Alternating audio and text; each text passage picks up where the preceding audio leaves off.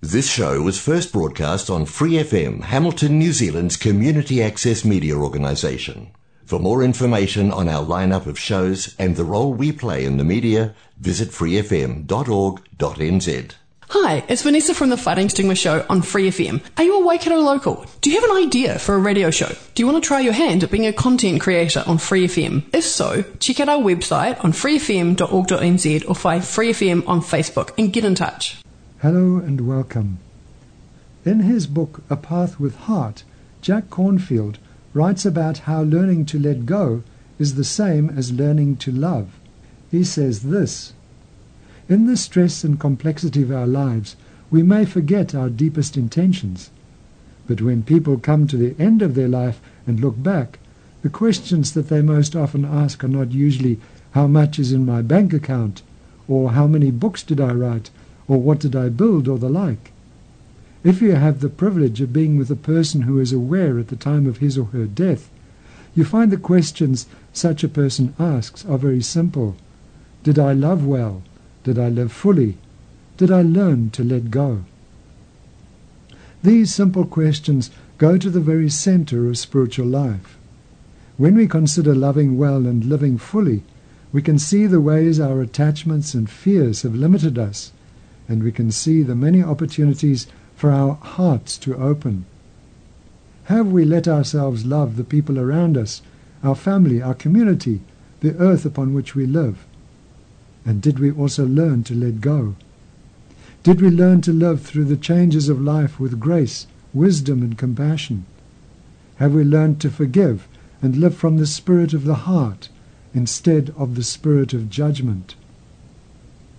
Letting go is a central theme in spiritual practice as we see the preciousness and brevity of life.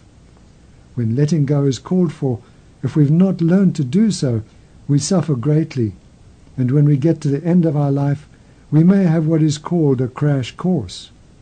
Sooner or later, we have to learn to let go and allow the changing mystery of life to move through us without our fearing it, without holding and grasping.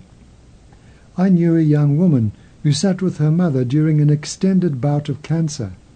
Part of this time, her mother was in the hospital hooked up to dozens of tubes and machines.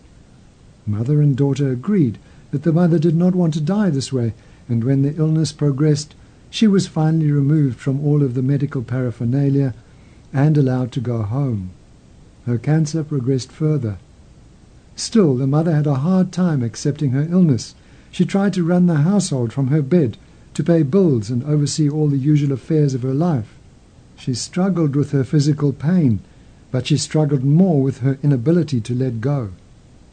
One day, in the midst of this struggle, much sicker now and a bit confused, she called her daughter to her and said, Daughter dear, please now pull the plug.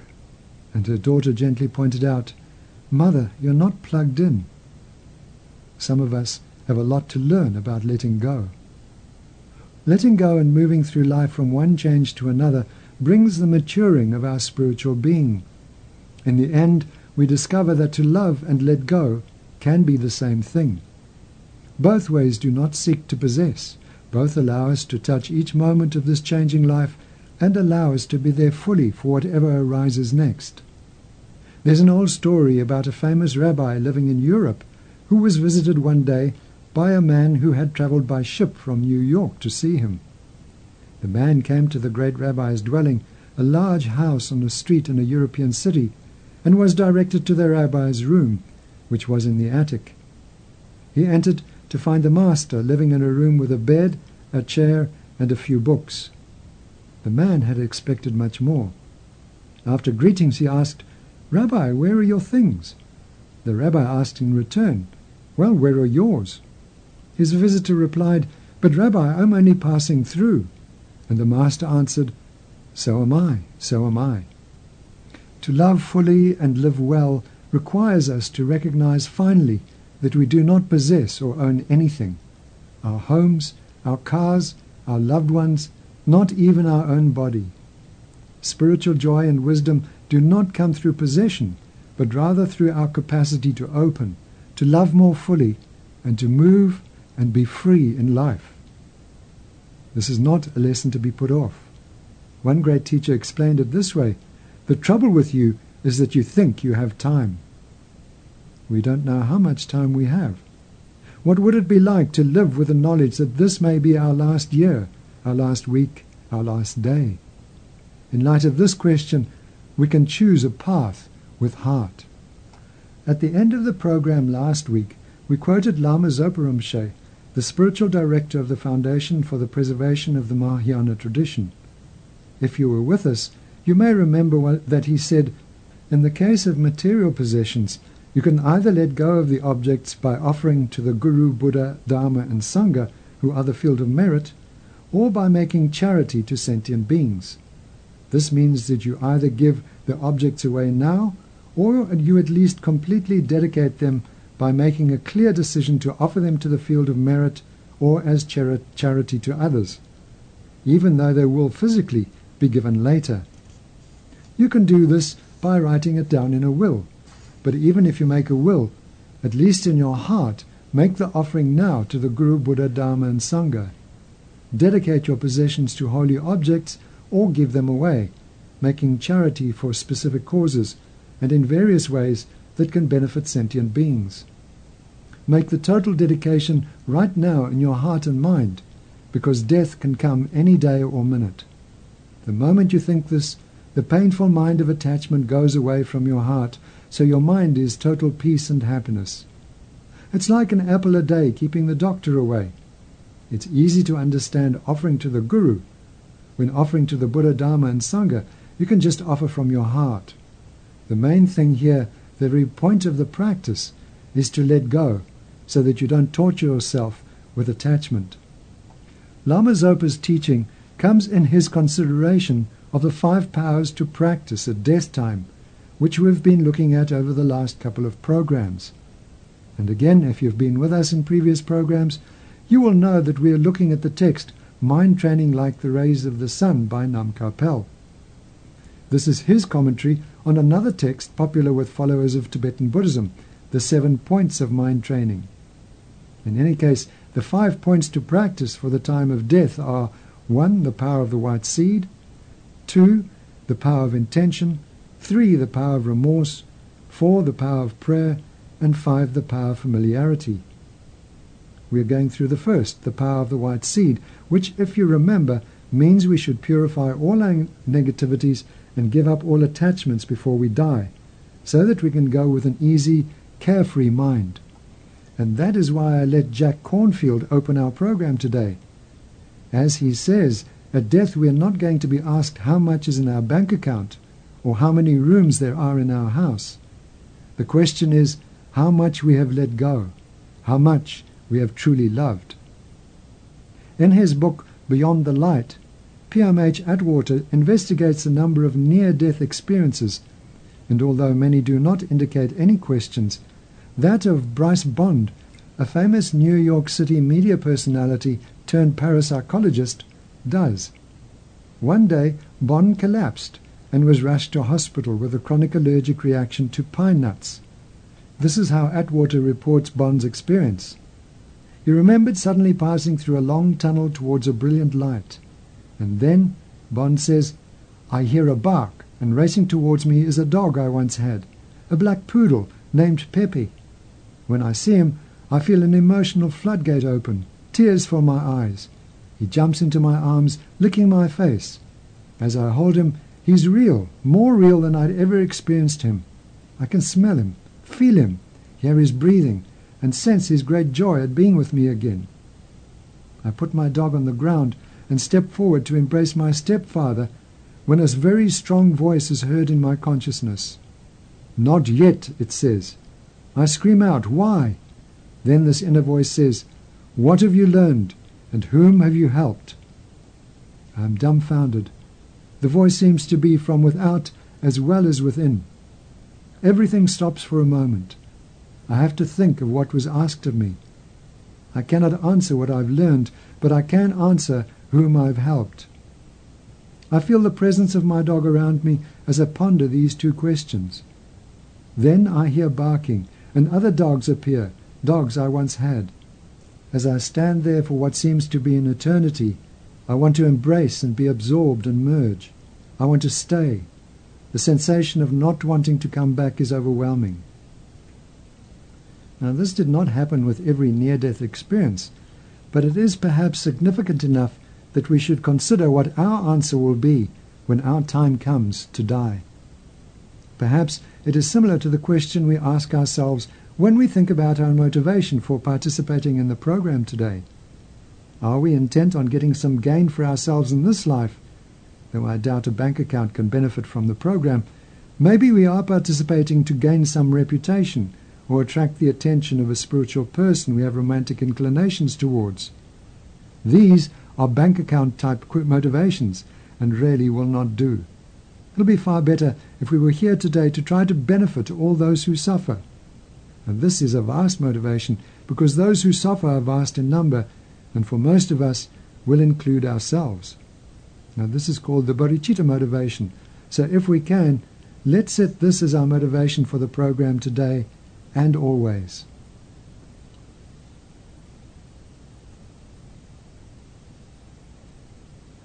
Thank you.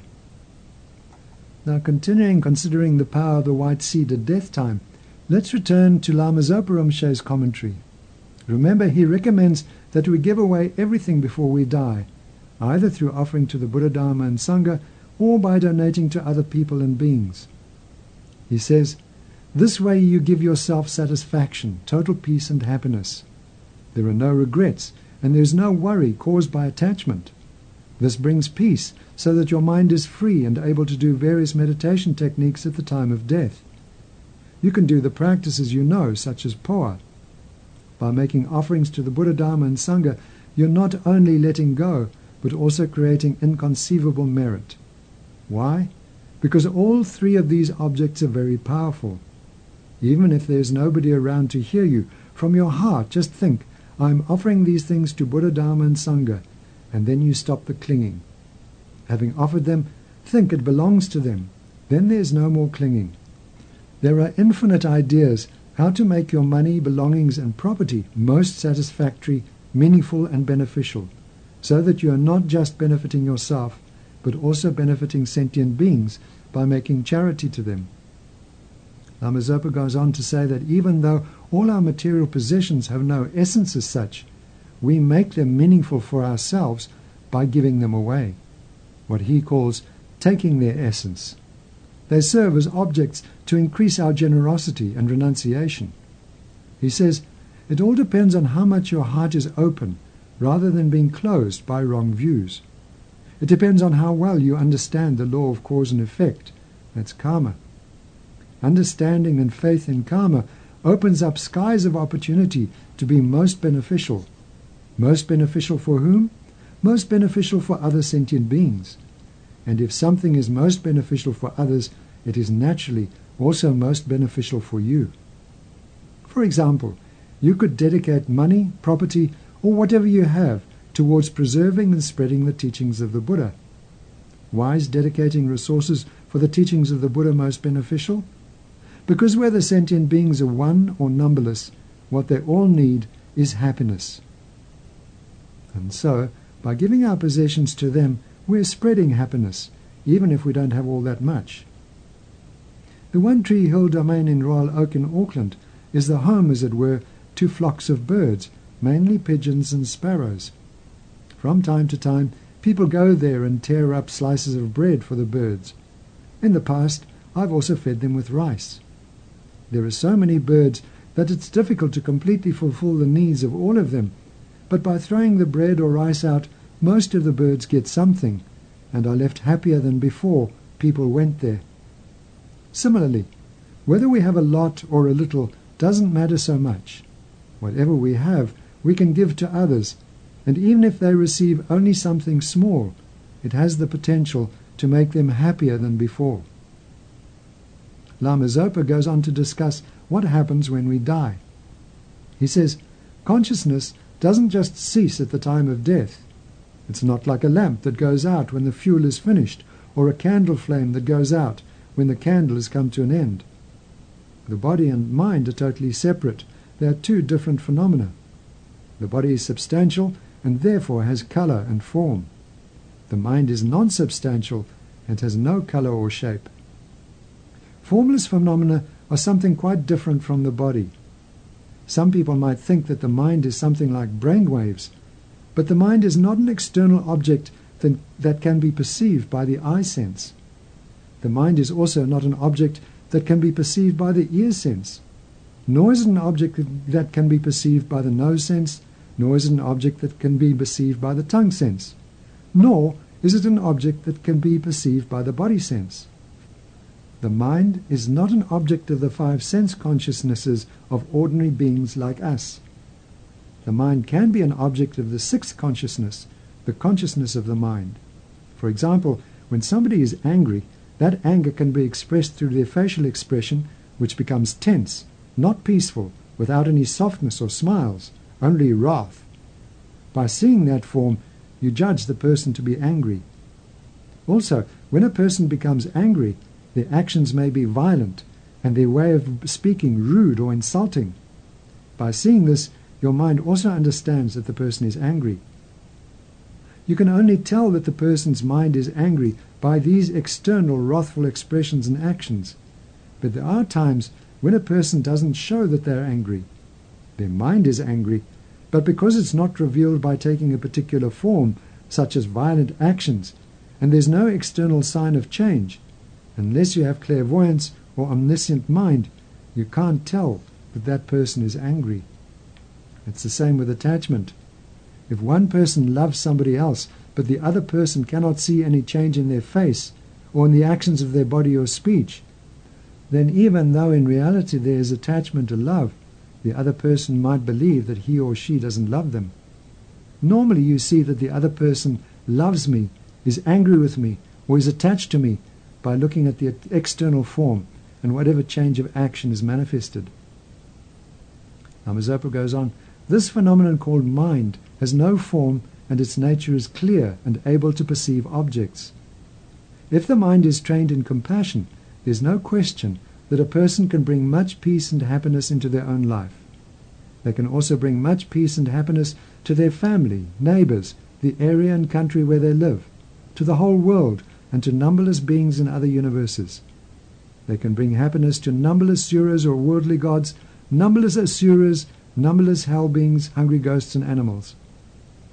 When one person's mind is trained in compassion, it can cause all these numberless beings to have happiness in all their future lives, and to have the ultimate, everlasting happiness of liberation, free forever from the entire ocean of suffering of samsara from the oceans of suffering of the hell beings, from the oceans of suffering of the hungry ghosts, from the oceans of suffering of animals, from the oceans of suffering of human beings, from the oceans of suffering of sura beings, from the oceans of suffering of the zuras, and from the oceans of suffering of the intermediate state beings.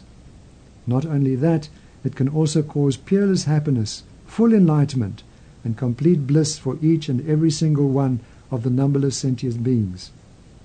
If the mind is in the habit of transforming into negative states, such as anger and self cherishing, and the person is in a position of power and influence, they can destroy not only their family members, but also the people and animals in the area or country where they live, and on this earth.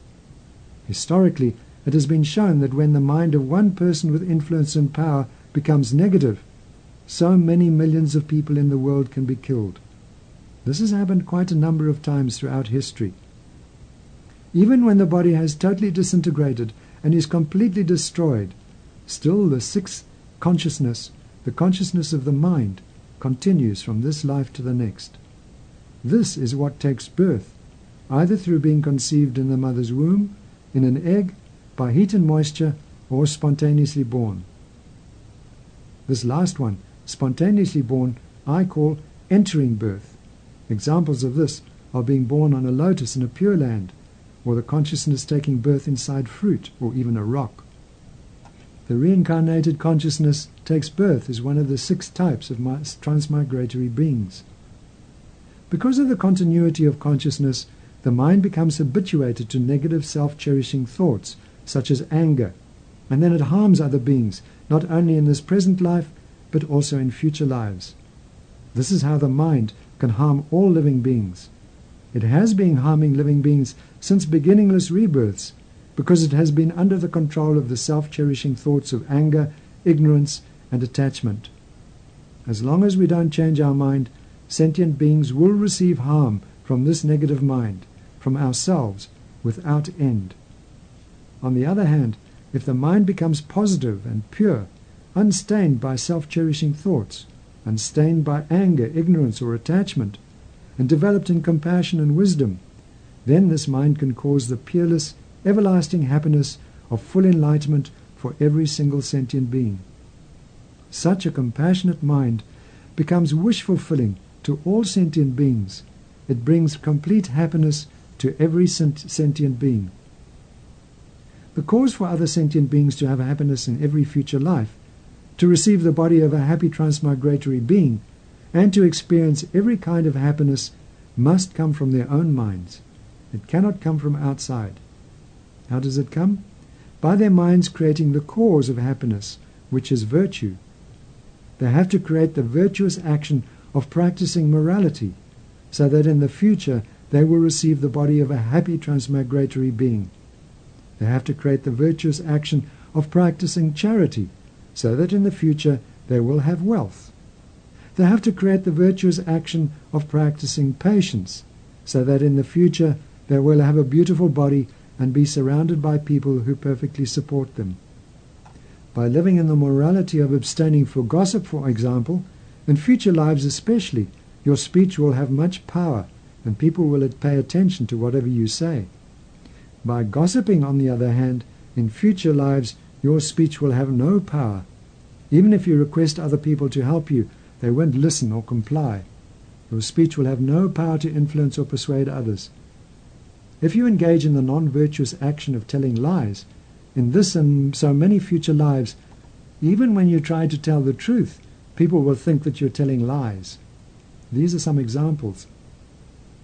As a result of creating the non-virtuous action of sexual misconduct in this life, either later in this life or in many future lives, you will experience the negative suffering effect of being sexually abused by others. Not only that, but instead of the people around you, like your husband, wife, or companions, being harmonious with you, they will be against you.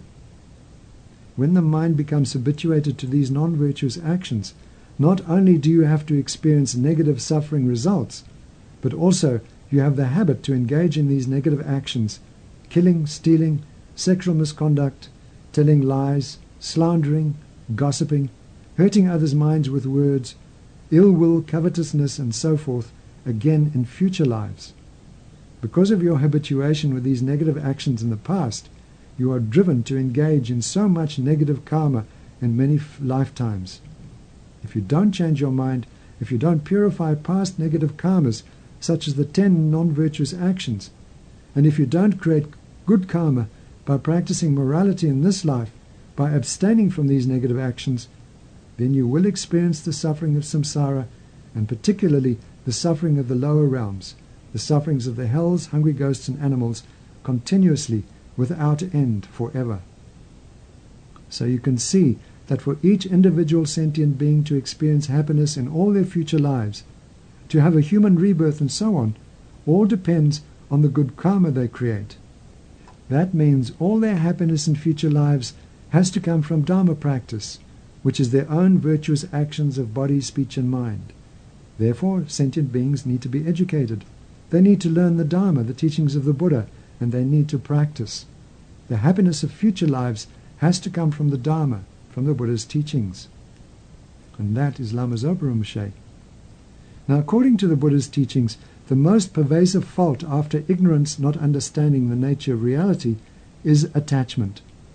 Under the power of ignorance, we grasp at an independent and inherently existing I and other. So we divide the world into little bits of separate realities with our I in the center of it all.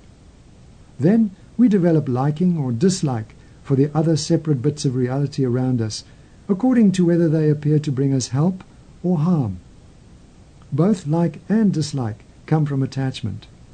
I like my partner because he or she appears beautiful to me and brings me many, many benefits. But I don't like my enemies because they harm me. But if I look behind the hatred, I find attachment. to my way of doing things, to the way I think, to the things or people my enemies have harmed, and so on. And if I dismiss strangers, it is because they do not appear to help or harm the I that I'm so attached to. So attachment is behind all our negative attitudes and actions. And if we die with attachment in our minds, as we have so often done up to now, we will continue to experience all the sufferings of samsara ad infinitum, as Lama Zopa says. He introduces some traditional stories about attachment after a quote by a great Tibetan Lama by the name of Pabonka Rinpoche. Lama Zopa says, The great enlightened being Pabonka Dechen Nyingpo said that if you give away what you are attached to, there is nothing else not even another person creating root merits on your behalf that can be more helpful after your death. Then Lama Zopa asks, What happens if you don't let go of the desire that clings to your possessions? Pabonka Dechen Nyingpo told the following stories about the shortcomings of not letting go. A fully ordained monk was attached to his begging bowl and was, re- was reborn as a snake. The Buddha chased the snake into the forest and the snake got angry. The fire of the snake's anger burnt down the forest, and it was reborn in the hell realms, which means the snake's consciousness transmigrated to the hells.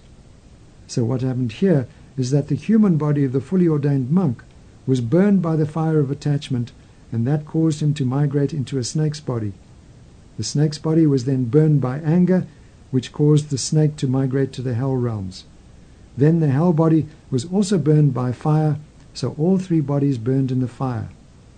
Now, this is a variation on the story mentioned by Nam Pel in Mind Training Like the Rays of the Sun, which we've gone through in a previous program.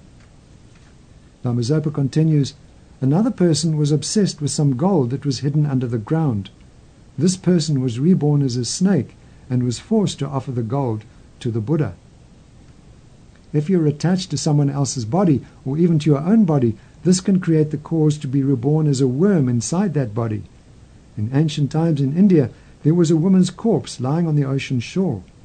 A worm that looked like a snake lived in the corpse and would slither constantly in and out of the nose, mouth, ears, eyes, and so on. The worm was said to be the incarnation of a girl who had been attached to her own body and was always looking at herself in the mirror, and then was born as this long worm circling inside her own dead body. There's another story of a simple monk who was extremely attached to some money.